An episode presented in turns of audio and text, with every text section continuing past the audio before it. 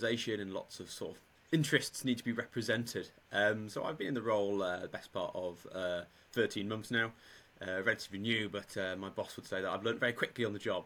Um, and it is one of those uh, sort of areas which, of course, has really visibly become sort of bigger in in the in the minds of, of people with the energy crisis, of course, this last winter and the issue of consumer bills and, and things like that. So, sort of the whole energy sector has really come to life in a lot of people's minds, um, and it's an incredibly challenging, you know, sector organisation because of the fact that um, you know net zero is, is 2050 and the and the clock is ticking. Absolutely, absolutely, and and this whole issue we have today of increasing energy bills, yet we've got to move across to low carbon heating systems.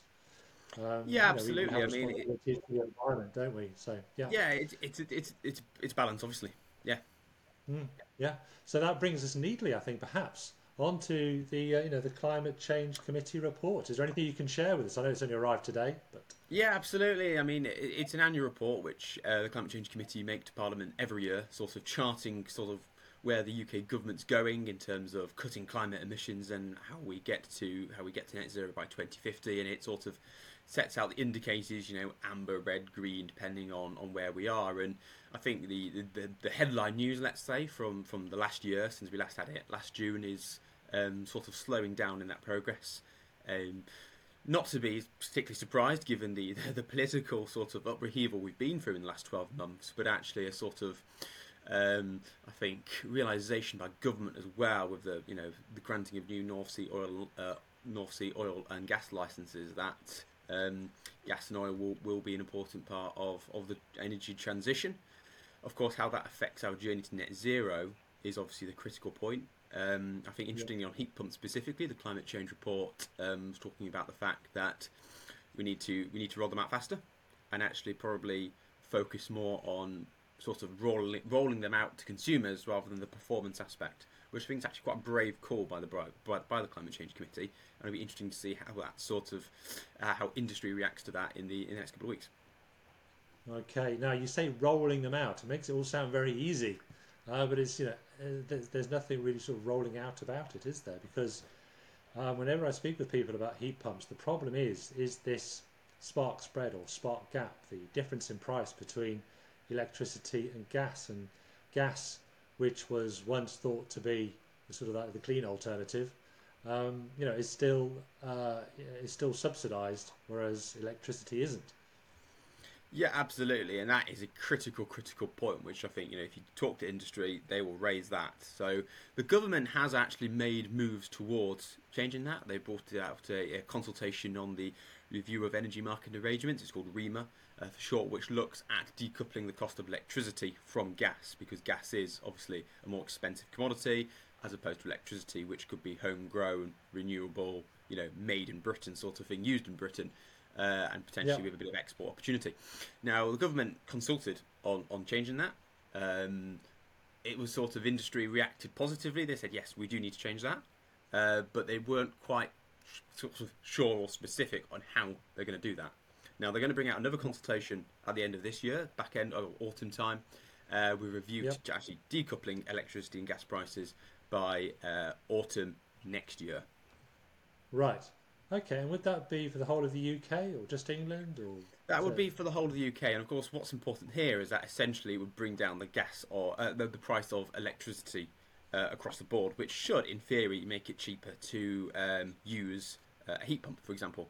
Um, because uh, consumer bills would come down. I mean, it's not necessarily the silver bullet because um, those subsidies at the moment are used to sort of keep the gas and sort of even the coal uh, fire power stations sort of cooking in the background during those weeks uh, when we don't have lots of wind and lots of solar. So we, you know, when those right. when we have those periods of slightly less renewable energy, uh, we sort of use yeah. those subsidies to make sure that we have that backup of supply which comes back okay. to the point of we need more renewables on the grid so that we have that security right. of supply. Okay, that's another subject there, isn't it? I just do. I would like to ask you about that, but um, let me just understand this a little bit better for myself. Um, yeah. Gas is subsidised because gas was seen to be the clean alternative back in the day. Um, so gas is subsidised and electricity isn't. Is that correct? How does that work? Yeah, correct. So essentially, gas is subsidised to ensure that uh, those power stations uh, keep keep being sort of maintained throughout the course Right. of the year. So we've got Yeah. that backup of supply. When in February, let's let's say you know wind power is non-existent and solar power is non-existent, and we need the, that backup Yeah. of supply. So that's why those subsidies are there. Obviously, what we need to do is we need to wean ourselves off off them Yeah. uh, onto onto Okay. renewables, and we do that through increasing the amount of renewables on the grid. Yeah, yeah. Well, you know, I mean, they've made a, they've made some commitments, I think, haven't they, Yeah. for rolling out, as you put it, or saying that a- certain number of heat pumps are installed. Yeah, absolutely, and, and government has made various attempts at this through various schemes previously. I think the first one was actually in 2012, uh, which, which looked at trying to increase the uptake of of heat pumps by consumers. The latest iteration is called the boiler upgrade scheme. Um, Yeah. where the government is essentially paying uh, five thousand pounds for air source heat pump and six thousand pounds Right. for ground source heat pump. They're going to provide that sort of grant to you uh, for up to Right. thirty thousand uh, consumers who can apply for this grant. And I would tell you know all your listeners do go away uh, and have a look at that uh, because I think that is a good way of potentially, if you're sort of new to the journey of understanding you know what a heat pump does, how it can be beneficial, and see if you know if you install it. Obviously, it could bring, like you know, stress that it could bring your electricity costs down, your bills down, your you know your usage of of, of, of, electricity and gas down as well. So I would tell your listeners go away and have a look at that.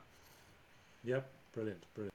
Other other other areas I thought we could uh, discuss is the energy company obligation. So eco measures Right. and eco plus measures, uh, sort of, uh, are government-backed schemes to try and drive up the insulation of homes, and this is absolutely critical if we want to debunk sort of the myths around heat pumps. Is that Yep. you can put a heat pump in, but you need the thermal efficiency requirements. So for you and I, you know, for lay people, that is essentially wa- uh, insulation. So you know your cavity wall insulation and your loft insulation. So the eco Right. measures is a way, like you know, government trying to promote consumers in uh, installing more insulation into their homes. This, Right. of course, makes them ready for a heat pump because Okay. there you have a house which has the levels of thermal efficiency required for a heat pump to run efficiently. uh, Run efficiently. Heat pumps Yep. run at about 45 degrees on the flow temperature. A gas boiler runs at 60 degrees. So you need that insulation there to ensure you get your value for money with your heat pump.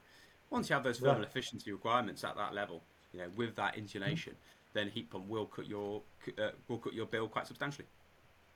Okay. So what is the so there's the Eco Plus scheme and the Eco Four scheme. Yeah, so these are various iterations of of the scheme uh, that aimed at slightly different households. Some are on government-related benefits, others are in particular council tax bans. Uh, but essentially, it's the same focus of how can we better insulate um, homes ready for the net zero transition. And obviously, you know, from a government point of view, put insulation in today, it will probably be there in 2050. The same insulation, and it means Yeah. that you cut your energy demand today Right. and you cut your bill today. So it saves the consumer, it saves the government, and obviously it means that uh, you know it, it reduces the amount of gas or electricity we use overall. Okay. All right. So I think this probably brings us on to consumer habits, maybe, and the way that we heat our homes and the way we live in our homes, and, and Yeah. how does that figure in the thinking? Consumer demand, consumer habits. It's it's always a really interesting one. This, um, I mean, data. If you look at polling, and I'm always a bit skeptical about polling, uh, but polling would always indicate that uh, 80, around eighty percent of the of the UK, um, you know, w- believe in climate change. They want to change their lifestyle and habits because of climate change. But for me, I always look at the proof in the pudding. So, consumer habits is we like to do things which don't overly affect the way we live. So, for example, if we want to install a heat pump, we need to be honest with the public and with the consumer that it's not as straightforward as replacing a gas boiler. But then a heat pump is saving the planet, and a gas boiler is not. So those are the sort of trade-offs that we need to be quite honest about. Um, Right. yeah, heat pump heat pump is, is expensive, and that and that is something that will always put consumers off. I mean, a heat pump on average is around thirteen thousand pounds. Um, Right. Interestingly, people industry say you know those costs could come down. What I would say is there are about 190 million units, heat pumps, air conditioning units. They're pretty much the same unit, are installed globally each year. So this is a huge, huge market, and the UK is actually slightly behind because we have that extensive gas network. Know, if you look at European countries, your Italy's, your Germany's, your France's, they have far more heat pumps anyway. Yeah. So I suspect the cost of a heat pump won't drop dramatically from around thirteen thousand pounds. Obviously, with inflation at the moment, that's probably only going to slightly is that- increase. And does that exclude the grant? So does it come down to Yeah, And so thirteen thousand pounds is sort of your your installed cost with the grant from the boiler upgrade scheme, for example. That would reduce down to, if I can do my maths, would be at eight thousand pounds. Is there any discussion around combining the heat pump with batteries and solar panels and solar solar Ab- thermal panels? Yeah, absolutely. Uh, I, you know, Paul, that is exactly what sort of the ideal net zero home would look like. You know, you, you have your solar PV, you have your batteries, you have a heat pump, you've got a couple of electric car chargers outside. Essentially, for quite a few months of the year, you're self-sufficient, and that is Is that being discussed at a policy level at all in within the legislation or the documentation? I think grant? I don't. Yeah, it's a good question. I don't think there's been any sort of direct policy move towards that because it's obviously Right. various different strands that need to come together. But I think it's the wish of people, and certainly if you read sort of anecdotal evidence of people, they do say that heat pump actually normally works best with your solar PV, with your batteries, because Yeah. there you've got that self sufficiency, you've got your sort of net zero home. And then if you switch into, um, you know, use some smart metering so that you can take uh, electricity off the grid when it's green, you know, you can Yeah, absolutely. make that work. Yeah, there's been a lot of talk about electricity in the middle of the There's been a lot talk about um, demand flexibility too, and I think we saw that over the last course of the, over, over the last winter, where various energy companies offered consumers the opportunity to switch on, switch off during peak times, and Yeah. um, receive a bit of a rebate towards that. And actually, it was generally quite um, quite successful. I think around six or seven million uh, consumers actually took part in those trials, and they were relatively short notice. Uh, and you know, seven million is about a tenth of the UK's population. Right. Okay. Okay. So, um, i i concerning then the uh, the boiler ban that's coming, uh, the gas Hmm. boiler ban. I think we should just mention that. Um, I think that's just going to be for new boilers, though, isn't it? If you've got a gas boiler, you're not expected to rip it out, or you are expected to remove it by 2050. Yeah, so there's various different dates that we need to be quite aware of. So 2025, we expect to see the Future Home Standard implemented, which essentially means that there'll be no new gas boilers installed in new build properties. So that's sort of the first tick. So property developers will be putting, we expect heat pumps in uh, to all new properties from 2025 onwards. 2026 is the expected off-grid boiler ban. So if you live off the gas grid, if you're on heating oil, uh, if you're on LPG, then there's about 1.1 million homes there. They're expected to, from 2026, be unable to replace those those heating oil or LPG boilers, which essentially means they will be Right. forced into having a, a heat pump. And then in Right. 2035, looking further ahead, um, that's when the on grid, on gas grid boiler ban would come in. But as you say, that's not a case of on the 1st of January 2035, all the boilers in the country are coming out. That's a case of you won't be able to replace um, a broken boiler uh, with a with another boiler. But if you already have one, then and you keep it going till 2040, 2045, then it's just a case of when that finally breaks in 2045, just replace it Right. with something different. Okay. okay. I mean, uh, do you have any any insight on the mini grids? So these where people create their own grids, have their own, I don't know, solar farm, solar farm or uh, wind turbines, and rather than selling the electricity to the national grid, they keep it on their own grid. I, I believe there are there are some um, there are some hold-ups to that. I believe. Yeah, so it's an interesting, interesting point you make. I mean, it, it, it's an area where some people are actually going into quite a bit more uh, because of the obvious rewards and benefits it brings. Basically, you're self-sufficient. It goes back to sort of your, your solar PV, your batteries, and your heat pump in your own house.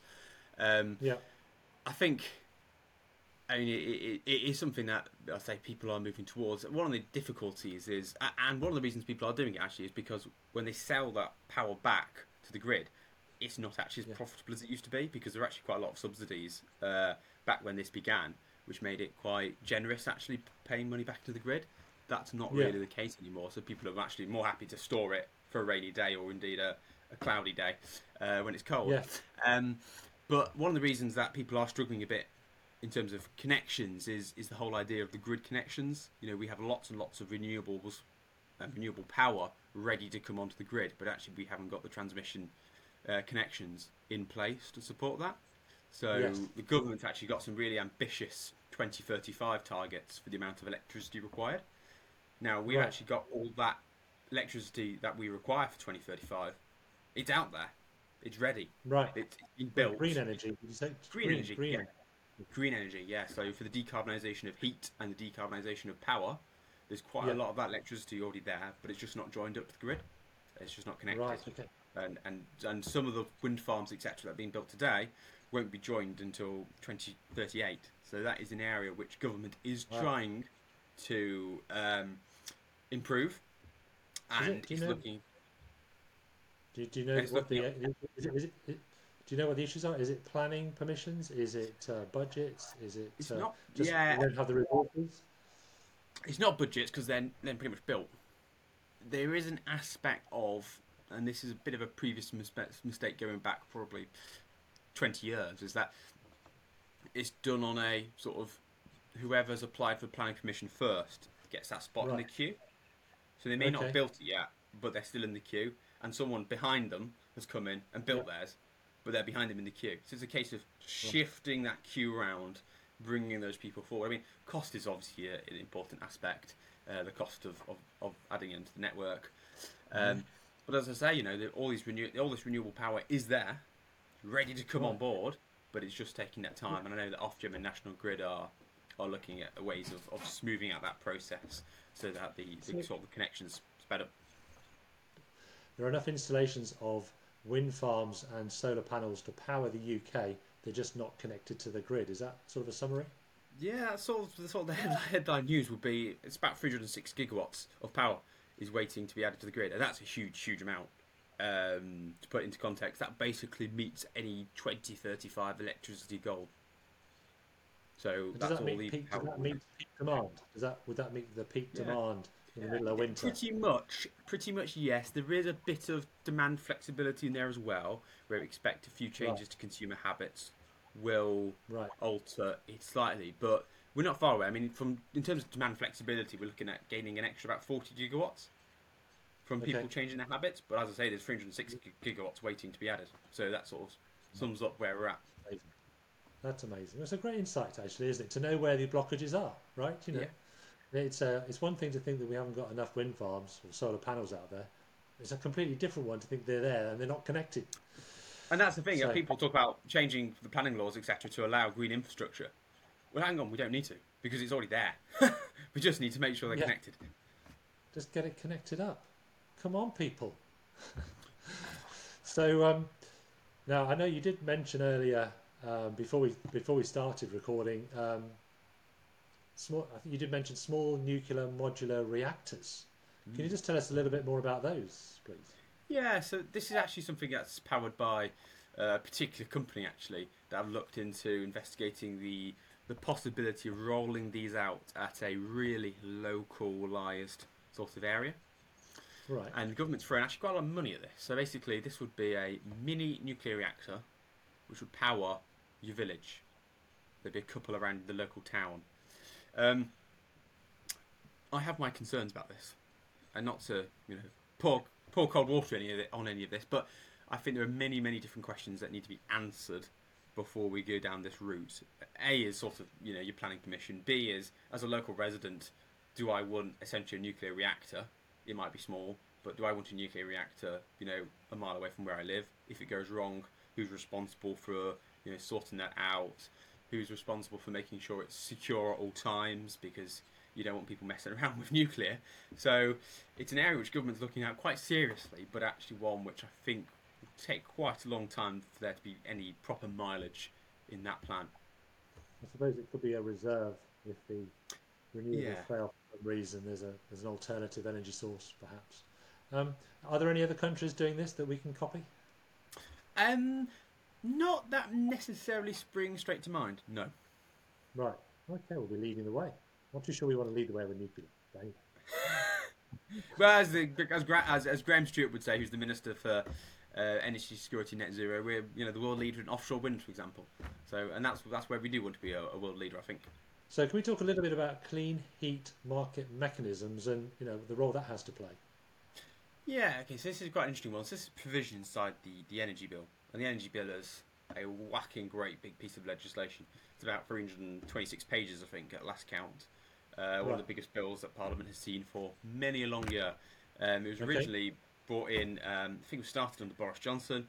Um, it was talk of that uh, be cut under Liz Truss. It wasn't, and then uh, Rishi Sunak has, has, has seen it come through, and they hope to give it royal assent by the end of July before Parliament go on recess. Uh, right. And industry would welcome the move to uh, definitely give give give the energy bill royal assent. Um, in terms of the clean heat market mechanism specifically, so this is sort of a policy uh, to try and drive up the uptake of heat pump of heat pumps even, um, and essentially it would fine uh, sort of manufacturers of, of gas boilers um, for every heat pump they didn't sell in relation to the number of gas boilers they sell. Right. So I think original proposals around um, I think it's four percent to begin with. So they've got to sell four percent of their gas boilers. They've got to sell uh, four uh, percent of heat pumps as well. So it's sort of a, a, way of trying to trying to drive up that sort of increase in heat pumps. I think it's trying to promote primarily uh, British manufacturing right. um, of, of heat of the heat pump market. I, I think industry have, have, have, quite a few concerns because as we go back to a bit about consumer habits, it's all very well government indicating that they want to do this, Mm-hmm. And it's another question with, or it's an answer about consumers. Do they really want the products at the moment? And it's all very well, you know, bringing in the legislation, but actually, at the end of the day, it's all about what goes in consumers' houses. And as we've seen over the last couple of years, they haven't reacted that positive, positively towards heat pumps. I think things are changing very quickly, though, aren't they? And oh, yeah, yeah, yeah, yeah. I think people do want to help, and it's really about education and understanding you know what the challenges are and what the benefits are. And then if you can reduce your heat, you know, your heating bills by fifty percent, you know, and there's a grant available, and and you can be doing the right thing. That that could be very that yeah. be very appealing to people. And I think for a lot of people as well, it's um, a case of they don't they don't quite understand Paul exactly what it entails. If you see what I mean. And I hope today is sort of trying to provide a bit more clarity there about what they need to do in order to have a heat pump which will hopefully reduce you know their energy bills. And as you say, yeah. it's education. I mean, I suspect if you ask many, many people in the street, they won't know what a boiler upgrade scheme is, for example. And that's, that's one of the problems that we have about yeah. there are there are these funding mechanisms mechanisms in place, but actually, how do you get them to the consumer to apply for one and get it? Yeah. Uh, are there what, what is the British? Do you know what the British? Uh, do you know how many of these heat pumps are made in Britain? Or, you know, what's the sector? Are, not, a lot of them made abroad and, and, brought in, or? Yeah, interesting point. I mean, ninety percent of gas boilers sold in the UK are made in Britain. That's ninety percent. If we look at heat pumps, uh, around currently around seventy percent of the heat pumps uh, sold in the UK are imported. So actually, the homemade are imported, yeah, and they tend to come from Europe or China. Actually, uh, about thirty percent, therefore, are you know are homemade in England. I mean, okay. if you if you want to put uh, some figures in it, and I do like figures to illustrate the point. So last year there were about 1.6 million gas boilers went in the home. Right. Um, there were about 55,000 heat pumps. So that just okay. tells you exactly the level of work we need to do to get yeah. towards net zero. The government has an ambitious yeah. target of 600,000 heat pumps by 2028. Yeah. Even based on that maths, there'll still be about 1 million gas boilers going in in 2028. Well, I mean, it comes down to how long these gas boilers last, doesn't it? So, how long, how long does your average gas boiler last if they're going in new today? Then, Around 15 um, years. 10 years 20 years? 15 years. 15 years. Uh, on average, that's what they say. 15 years is probably the lifespan of a, of a gas boiler. Um, but it sort of, I think those figures sort of illustrate the sort of the, the, the amount of work that needs to go in towards decarbonising yeah. a particularly difficult sector. And I think someone, yeah. something like domestic home heating is exactly that sort of difficult to decarbonise because it is about consumers. It's about what they want in their home as opposed to what industry want them to have in their home, if you see what I mean. That's the, the Heating and Hot Water Industry Council. Could you just tell us a little bit more about that specifically and with the changes that you must be seeing there, you know, with um, with this, you know, transition to clean energy? Yeah, absolutely. So, the Heating and Hot Water Industry Council, so HHIC it is for short, um, is a sort of division of, of the Energy Utilities Alliance, which very much look at sort of the, the manufacturing side of, of heating appliances. And as you say, you know, we are seeing a sort of a change in the way that we view the heating industry in the UK. And you make the perfect point there. I mean, manufacturers, the ones I speak to, um, they really want to sell more heat pumps. Uh, you know, they, they see them as they do see them as the future to an extent, and um, obviously from their point of view, I mean they are more expensive, and therefore therefore they get sort of more money from from selling them. But I think there's also a bit of a you know genuine desire in there, obviously to to to limit the impact of climate change. Um, okay. So we are seeing a massive massive change, and, and, and you look at you know if you go to one of their meetings, for example, uh, there's such a massive breadth of sort of expertise and talent and the angles they're coming from and um, some of the work they've done actually they did uh, they brought out a new sort of benchmark app which is mm-hmm. a way of ensuring that appliances that go in the home are uh, of a particular standard and can be sort of signed off by the installer there and then and it's uploaded onto uh, onto an app uh, and, right. and, it's a really good way of doing it and actually if you're an installer listening to this have a look download it uh, and use it remind me to say that again what do they need to look for it's called the, the Benchmark app, available on the Apple right. Store. Oh, um, and it's just a way for installers to monitor the way that they install uh, appliances. Okay, great. What about biomass? How does that figure with uh, Heating and Hot Water Industry Council? Is that something which they're looking at? Biomass is a really interesting question. Um, I'm not sure it's necessarily all been sort of answered. Um, the government is keen on biomass. Um, and I think they see that as an alternative, maybe, in sort of the off-grid areas. Um, but I think it's very much watch this space. HHIC do do work a bit around that, uh, but as I say, it's sort of uh, interestingly, yeah. government are supposed to release a biomass strategy outlining the uses of it, etc. And it was actually supposed to be the end of June, and we are at the end of June. So once again, that will right. drop any minute, I suspect. Probably next week now. Um, so it'll be interesting to see what they, what view, what what sort of role they see biomass is going to have in the future there. Um, and I will be watching with interest. It seems to me that the most important thing that we can do is to join all these dots up and have one mm. story that joins up heat pumps, solar panels, um, batteries, um, you know, biomass, distributed heating, smart smart switching.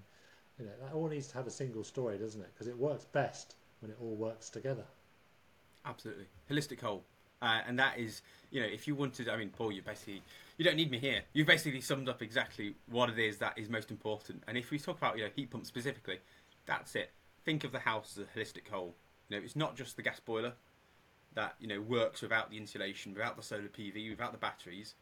No, think about your house as an entire energy system. Yeah. Have your solar PV, your batteries, your heat pump, your electric no, car chargers. I, I guess. Sorry, Adrian. I'm re- I'm really referring to government and policy and, and, and strategy and these reports that come out. I mean, are there reports that are coming out that are joining up all the dots into a single story? Um, I, I pause because I'm thinking about it, and to be honest, uh, on balance, no, no, there is okay. no sort of, let's say, joined up policy, if you like. You, you yeah. get bits and pieces there, bits and pieces here. I mean, a lot of companies do some really excellent work at sort of debunking and pointing out some of these policy gaps where they mm-hmm. exist mm-hmm. in order to make sure that we do reach our ambitious targets on time. So yes, if we were going to ask for government for something, that's it. And actually, what I hear from industry constantly is just give us clarity. Clarity about the journey ahead, clarity about where we're going and when. Yeah. No, that's great. No, so this has been such a great podcast, Adrian. We've really covered a lot of ground and got a much better understanding of, um, you know, what the policies are of, of the government. Um, yeah, absolutely. Yeah. Yeah, thanks, Paul. I've got to say, I really appreciate the time you've given up this this, this morning, listening to me, and I hope your listeners do benefit from from yeah. hearing what what we've spoken about this morning.